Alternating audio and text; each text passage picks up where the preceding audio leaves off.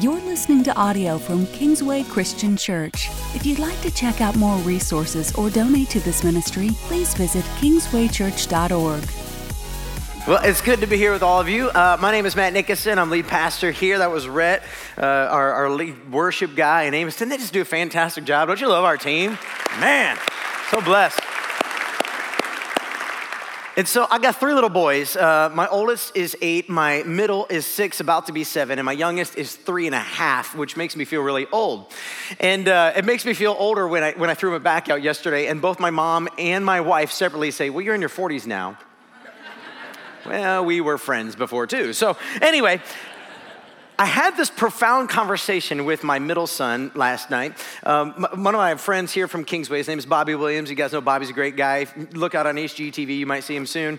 And uh, anyway, he, he, he, had, he gave me this Buckeye bed. It's a bunk bed. Because of our ceilings, though, like when you lay down, there's like a foot between you and, and one night we had family over. I slept at it and I forgot and I stretched in the middle of the night and I punched the ceiling, scared me to death. But I'm laying up there with my son yesterday and we're just playing. And so we're just kind of, you know, they literally set up this room, it's like their toy room, and I'm going in, I'm shopping for their toys. And so it was just fun. And now we're climbing up there, we're being boys, we're jumping off the top of the bunk and doing crazy things. And we had one of those conversations, parents, you know, and talk about you can't arrange for it. Like you can't plan it, it just happens. And my son looks at me and says something profound, something that I'm like, wow, you're, you're six? Now, before I can tell you what he said, I have to set it up or it won't really be as profound to you. So, when this same little boy was roughly three or four years old, so a few years ago, he was having a really hard time at night, like many kids do. I don't know if he saw something. We don't let him watch scary things. There's always commercials during football games, especially around October or Halloween. I hate it because I'm like, I don't want him seeing that junk, and it's right there. So, I don't know what he saw, but all of a sudden, he couldn't go to sleep at night and he would wake up many times throughout the night and he would come in our room and he would ask to sleep in our bed and i'm thinking this isn't good long term so i asked him what happened and he wouldn't tell me wouldn't tell me. So i would take him and we eventually put two boys in the same room in bunk beds because they were kind of both having the same trouble. And i would stay in the room until they fell asleep then i would sneak out of the room. And um, when i would do this though like he still was anxious I'm like, what are you so afraid of? He's like, monsters. Like, there's no such thing as monsters. He said, yes, there are. I'm like, son, I love you. You're three. I know more than you. And he said, I don't believe you. we may have a problem here.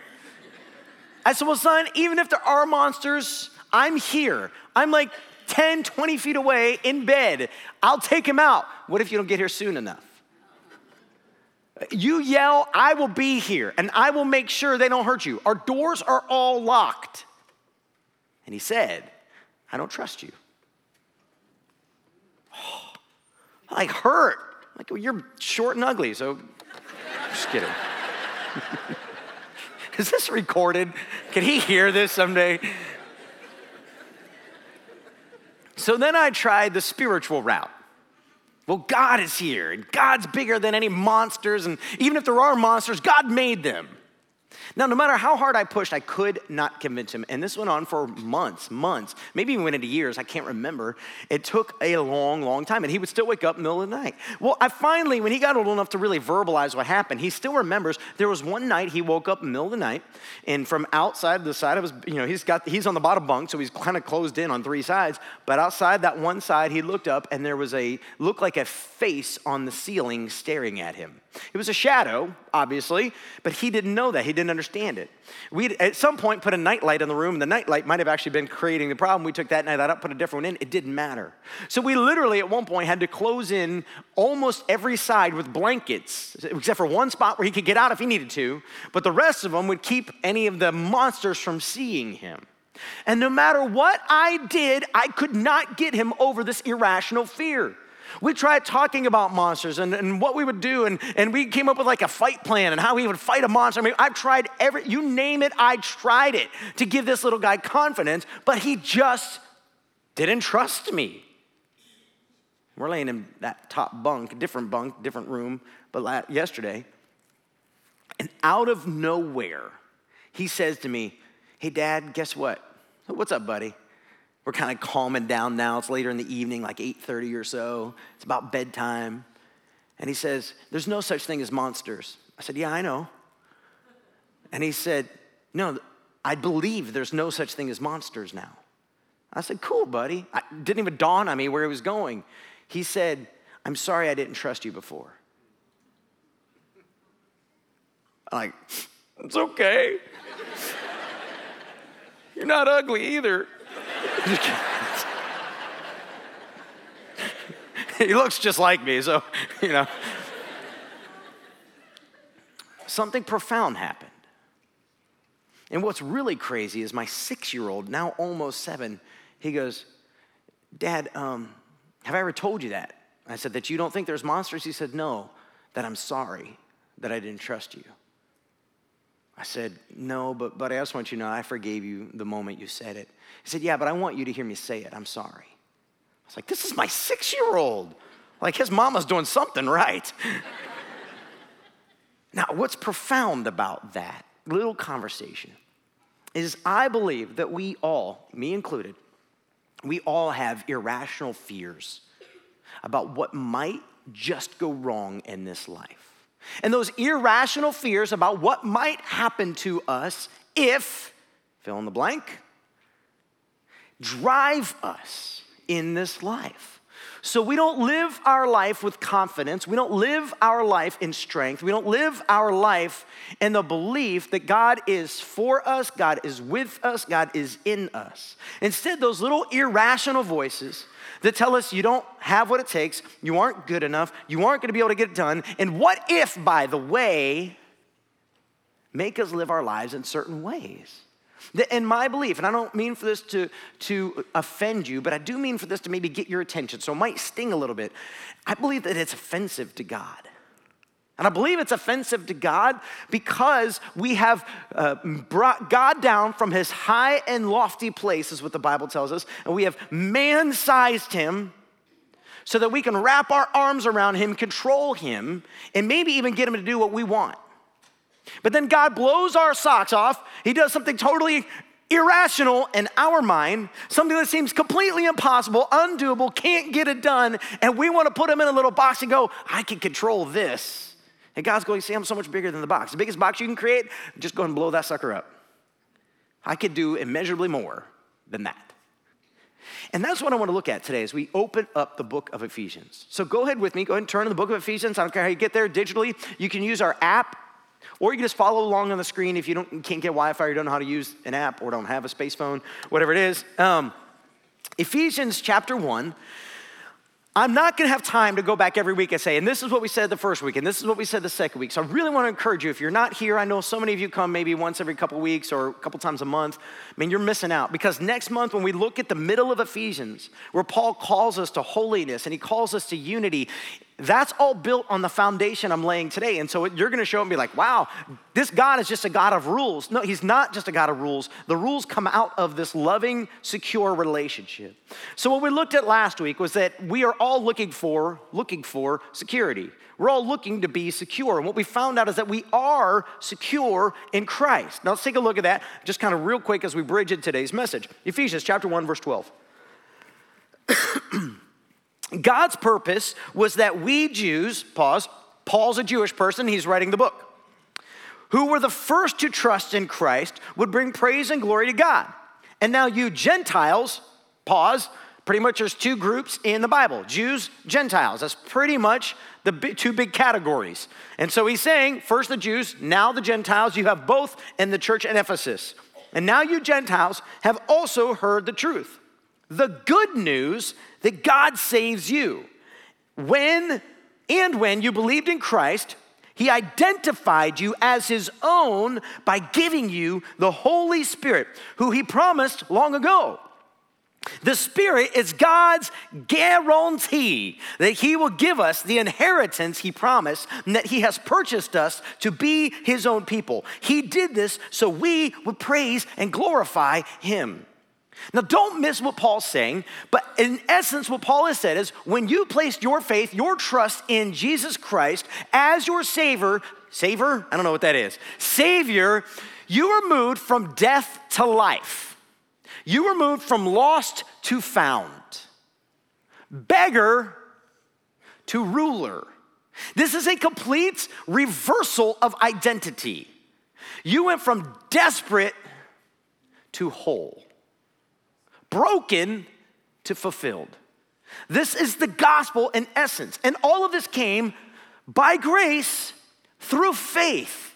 That as you place your hope in his finished work on the cross, something significant happened. And he tells you what happened. You were given the Holy Spirit. Now, someday I want to do a whole series on the Holy Spirit. It's not for today, but I want to give you a foretaste of glory, all right? The Holy Spirit in the Bible is a game changer. And the Holy Spirit is part of what we call a Trinity. We have Father, Son, Holy Spirit. It says God in three, three in one. It's a whole conversation that I've talked about many times. Don't have time to go real deep today. But what you need to understand is if, if you were to go all the way back to the garden, if you were to study the Garden of Eden before the fall came, what you would see is the Garden of Eden is the temple of God. God holds his high council meetings in the Garden of Eden. But all of that gets wrecked when Adam and Eve choose not to trust God, but instead to trust the enemy. You think about what the enemy tempted them to say or to do. He tempted them by saying, Does God really have what's best for you in mind? I mean, he told you not to eat of this fruit. Did you know the reason he doesn't want you to eat it is because you will become like him, the serpent said. Now, the whole point of that testing, that temptation, is that it was somehow tempting or testing to Adam and Eve to believe that God didn't actually have their best interests in mind. And as long as you could lodge that doubt in their heart, then he could walk them down a path of disobedience and say, I believe that we have all kinds of those doubts in our hearts about who God is, what he intends to do with this world, whether or not we can trust him to have our best interests in mind. Is he really for us?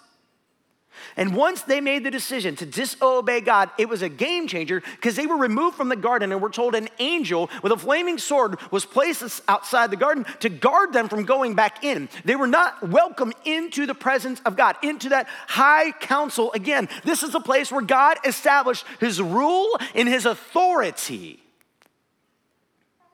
Now, what happens as you read the rest of your Bible, and that's not the end of the story, praise God. The good news is that God keeps coming near and nearer and nearer and nearer. He does it through Noah. He does it through uh, he does it through Abraham. He does it through Moses. He does it through David. He does it through the prophets. He keeps getting closer and closer until Jesus shows up on the scene. And it's a little bit, a little bit like the garden, though it's a broken version because there's no shalom. But God has showed back up on the scene and he's now on earth with people again dwelling among us. And this is mind boggling to the disciples. Read John 14, 15, 16, because Jesus says, I gotta go. And they say, What do you mean you gotta go? Like you're setting up a kingdom. You're about to reign and rule. He's like, No, no, I need to go. And it's better for you that I go. How in the world, Jesus, could it be better for us for you to go? Well, because if I go, I'm sending one after me who's better for you than I am. Who could be better for us than God in the flesh? God in the flesh. Now, if you don't get what that means, see, when Jesus died on the cross and he rose from the dead, Jesus sent the Holy Spirit to live inside those who trust in Christ. So it's no longer God with us it's now God in us. And something even more profound happened.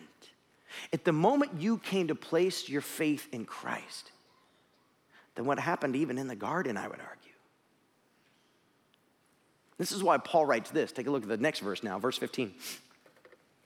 Ever since I first heard of your strong faith in the Lord Jesus and your love for God's people everywhere, I have not stopped thanking God for you. I pray for you constantly, asking God, the glorious Father of our Lord Jesus Christ, to give you spiritual wisdom and insight so that you might grow in your knowledge of God.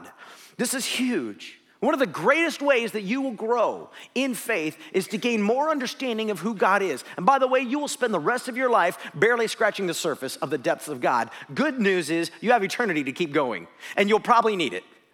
Now, I have friends I went to Bible college with, way smarter than me. They went and got their doctorate. Many of them teach at Bible colleges now. And when I have questions, I call them. And one day, we were going through Revelation a couple years ago. I called one of my buddies who's a Bible college prof. He's like a Greek genius, and he's an expert in Luke, and uh, he, who wrote Luke and Acts. And I called him and asked him a question. He said, I don't know, man, that's Revelation. I studied Luke and Acts. I'm like, You're a doctor. You're teaching a Bible college. What do you mean you don't know?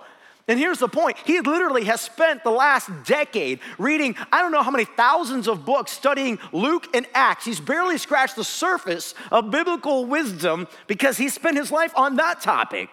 You will spend the rest of your life barely scratching the surface of a God big enough to create the universe with a word from his mouth.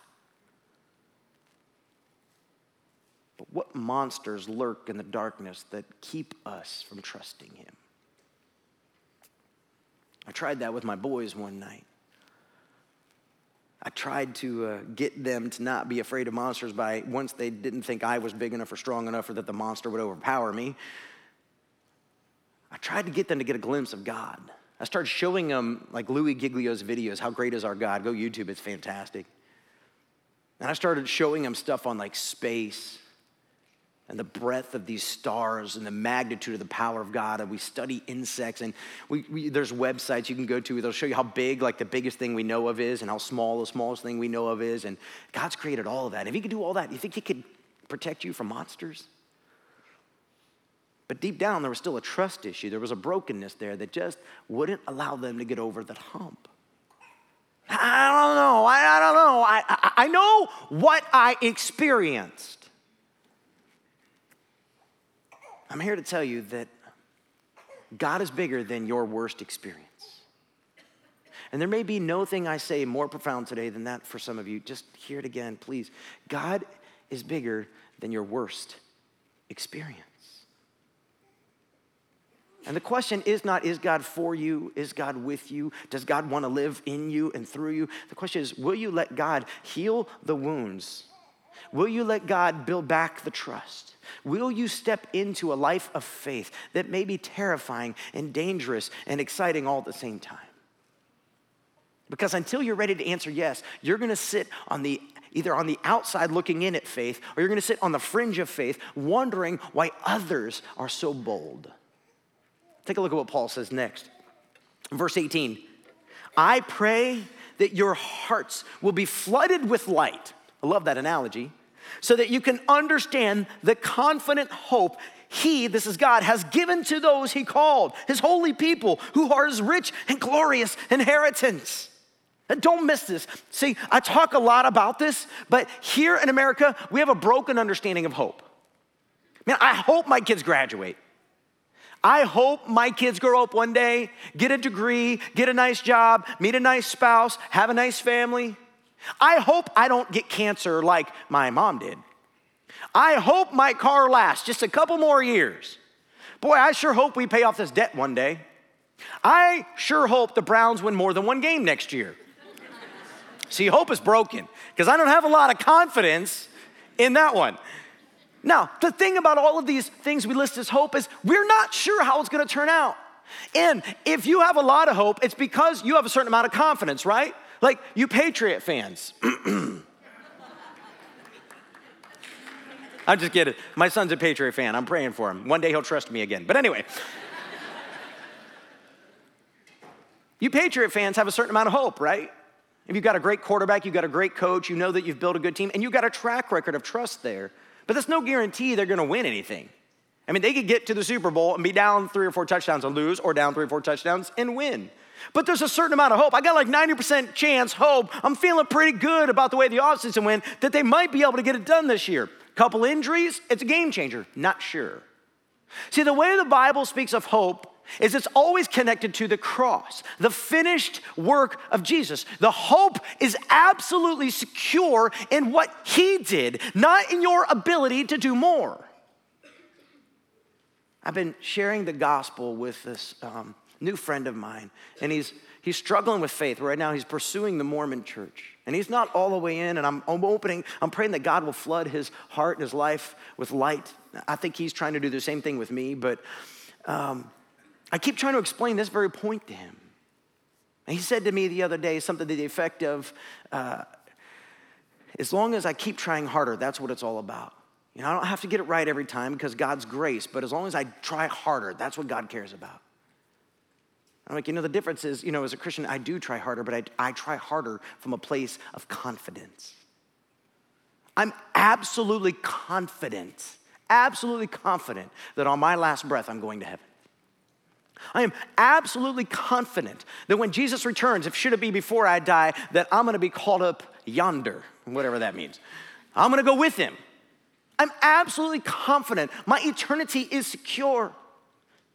And because of that, I have, Paul says here, a rich and glorious inheritance. And what that means is simply this. See, think about an inheritance. Upon death, you are given a certain amount of promise, a blessing. The Holy Spirit in this verse, we're told He's our guarantee. And this isn't like some slimy salesman who says, Oh, I guarantee you this will be great. It'll last you forever. And you're not sure when you pull off the lot if it really will. This is God saying, Go ahead and put my stamp on this. I'm backing this up with my name, my power, my authority, my reputation. You have confident hope. I am coming back for you one day, and you will go with me. You really want to blow your mind? Christ is your inheritance, and you are his. See, his faithfulness to the cross all the way through to the resurrection earned him you.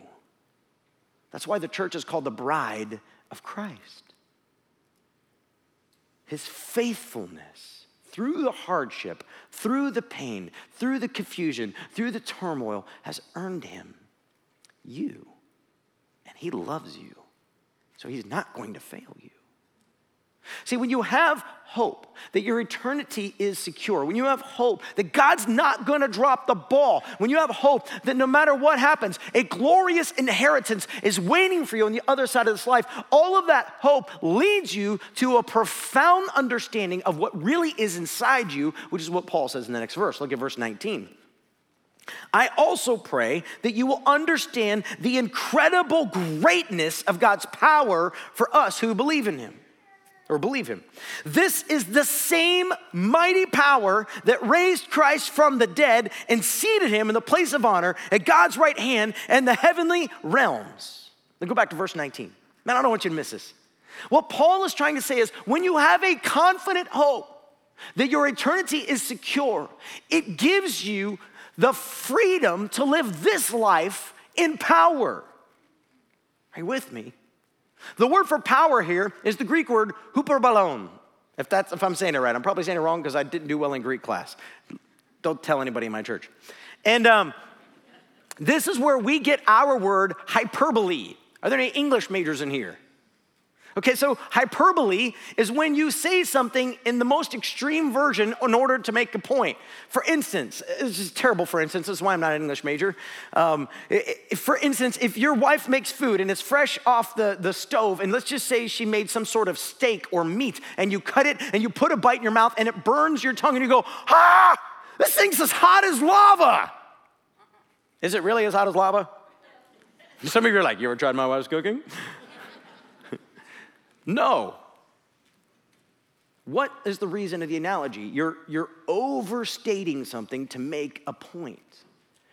Well, that's kind of where we get this idea. It's an idea of kind of like exaggeration. Well, this word literally means to go over or to go beyond something. The whole context of what Paul's trying to say is the power that is in you through the Holy Spirit is so over and beyond what you can even dream up or imagine. I mean, he literally says that later in the book.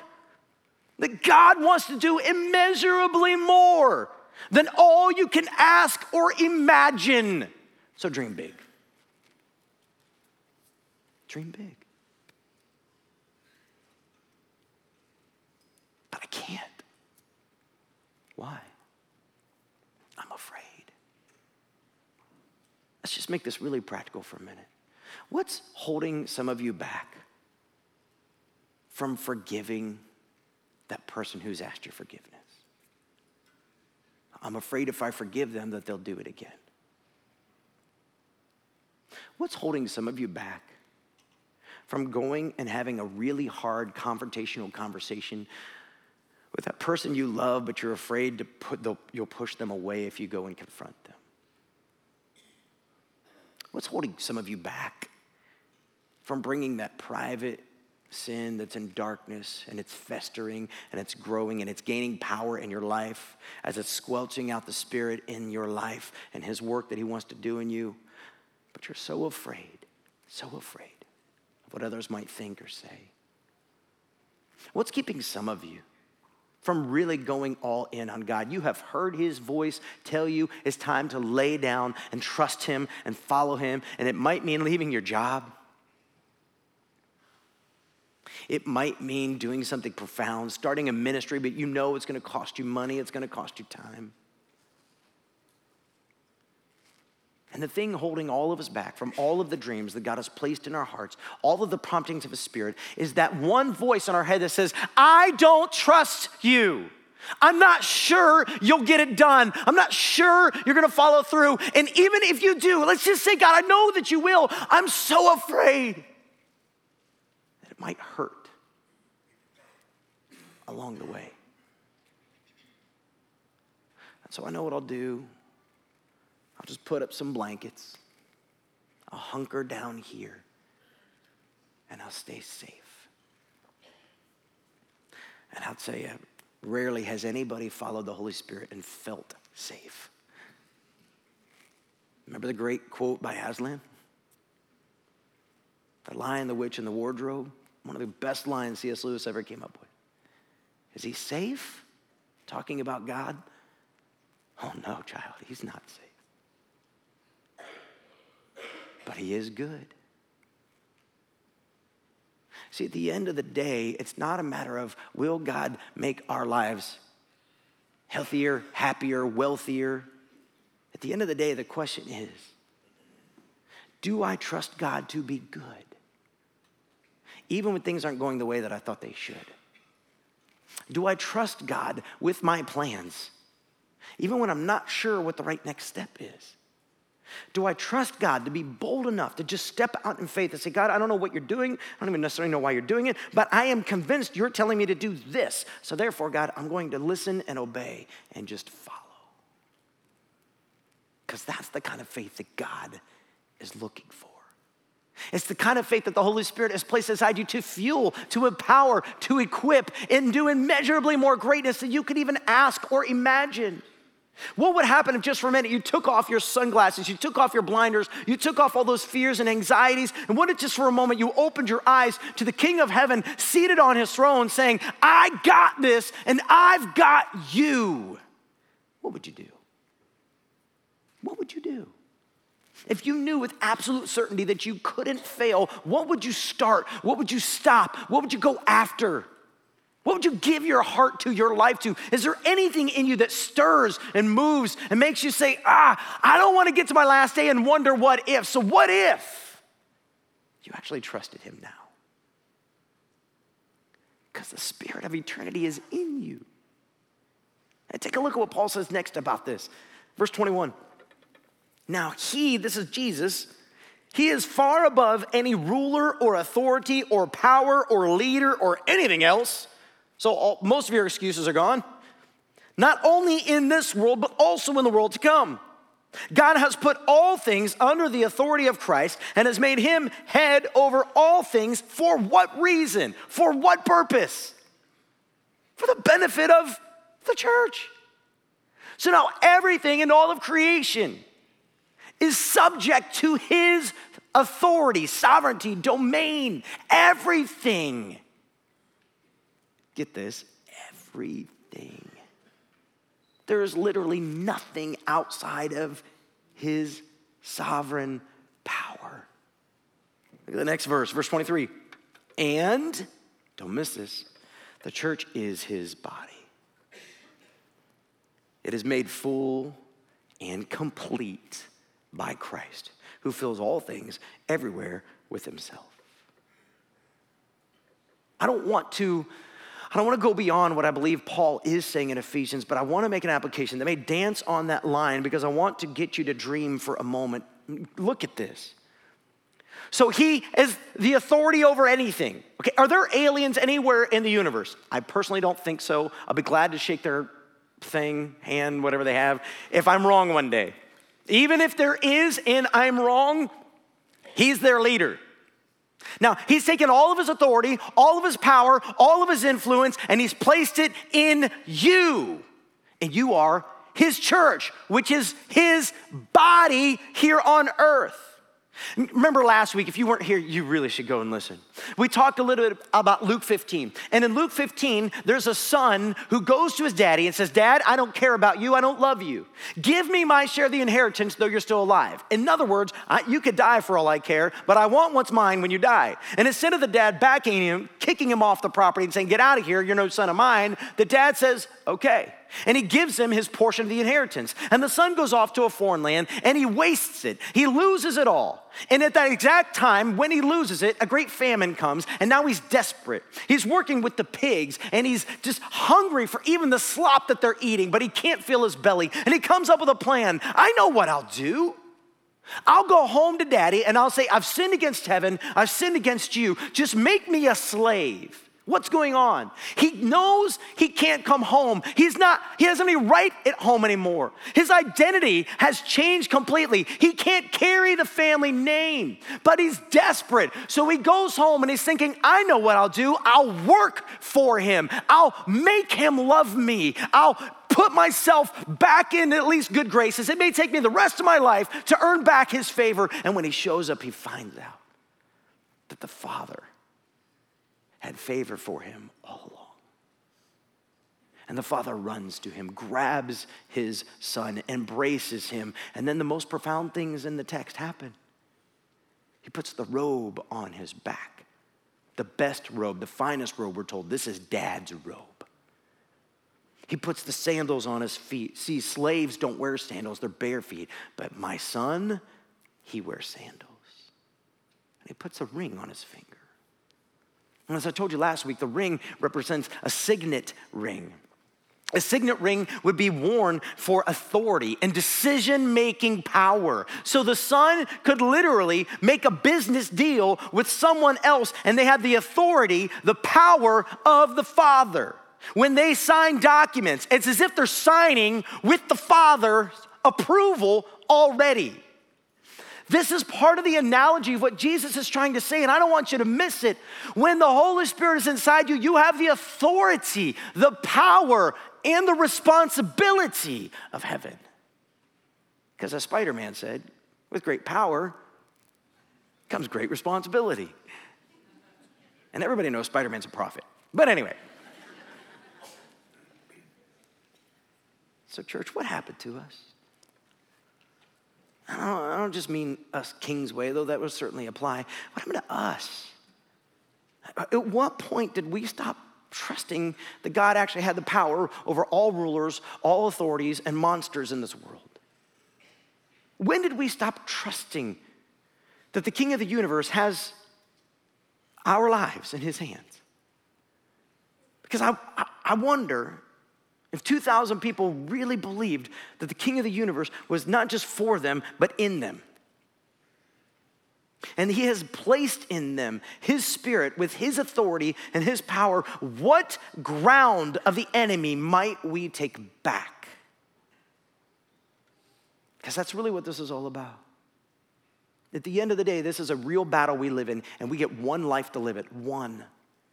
I love my mom. Um, she's taught me so much, along with my dad as well. When I was back home visiting a couple weeks ago, I remember saying to my mom, Mom, they're my kids. I got them. Go take a nap. You're tired. It's okay. And she said, I don't want to sleep my life away. I mean, she's gone through two bouts of cancer, radiation, and chemo. And she's tired at times. I think she probably slept for four days, whatever, after we left. But I'm like, Mom, go take a nap. She's like, Oh, I, I, you're here for a week. I want to soak in every moment. You get one life to live. And at the last day, on your last breath, whether that's today or decades from now, it's over. That's it. And see, the Bible says when our last day comes, will come a judgment day.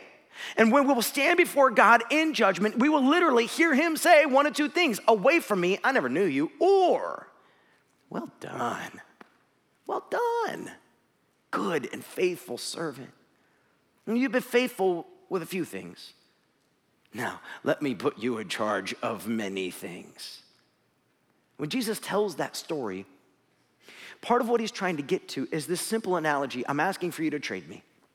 And whatever moment you come to faith, whether you have 50 years left, 60 years left, or whether you have 50 days left, I'm asking you to trade me whatever you have from this moment on for eternity. Sound like a good deal? Well, sounds like a phenomenal deal. If you're in investing and somebody says, I'm going to give you unlimited money if you'll just give me whatever amount of money you have now. Uh, let me think about it. Are you kidding me? Where's the dotted line?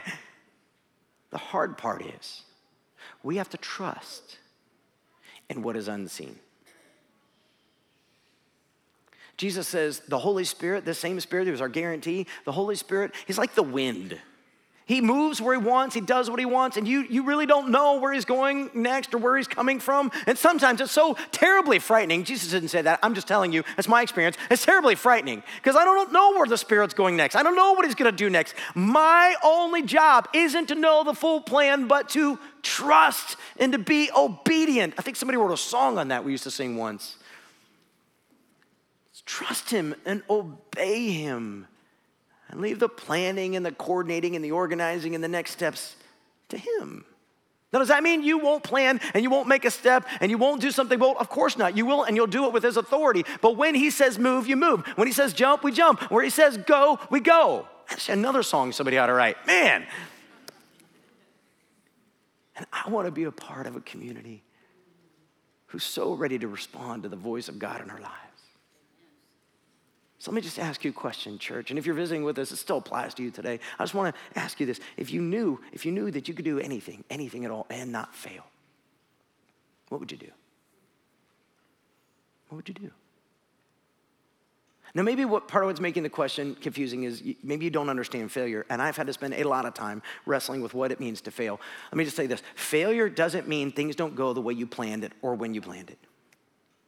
We are in a far better place today with this church and with our school than we've been in a long time. And that came through a lot of pain. It's a poor decision making, it's a poor leadership, and people getting angry and all kinds of stuff. We are in a far better place. I praise God. Yesterday we had a phenomenal work day. Tons of people showed up and cleaned classrooms and carried things, and I threw my back out because I'm old. And it was great. Um, it was great. It was great. I'm so thankful for where we are today by God's grace, by God's grace. You can't fail. How do I know you can't fail? What's the absolute worst that you could do? Die? You just get to go home sooner. See, if the only thing holding you back is the fear of what if, then you aren't yet tapped into the Spirit's power in your life.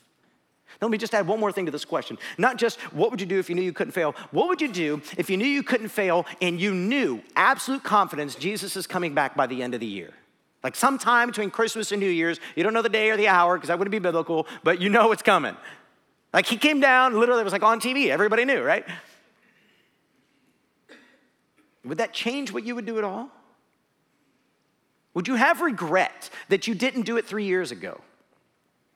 Would you have any angst in your heart, in your mind, that made you say, oh man, why? Now I only have six months left. Why did I wait?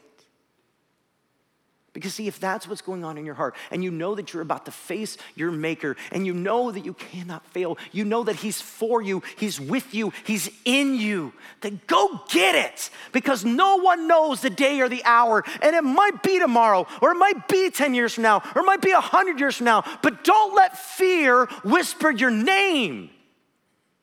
Let God in heaven say, This is my son, this is my daughter, in whom I am well pleased.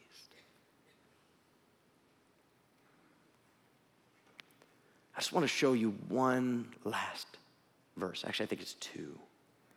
The church in Ephesus gets launched in Acts chapter 19.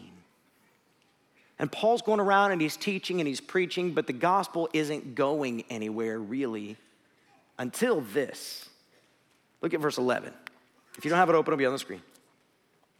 God gave Paul the power, the exact same word used in Ephesians, exact same. God gave Paul the power to perform unusual miracles. When handkerchiefs or aprons that had merely touched his skin were placed on sick people, they were healed of their diseases and evil spirits were expelled really quick teaching. This does not mean you should sneeze and go to visit the hospital later, okay?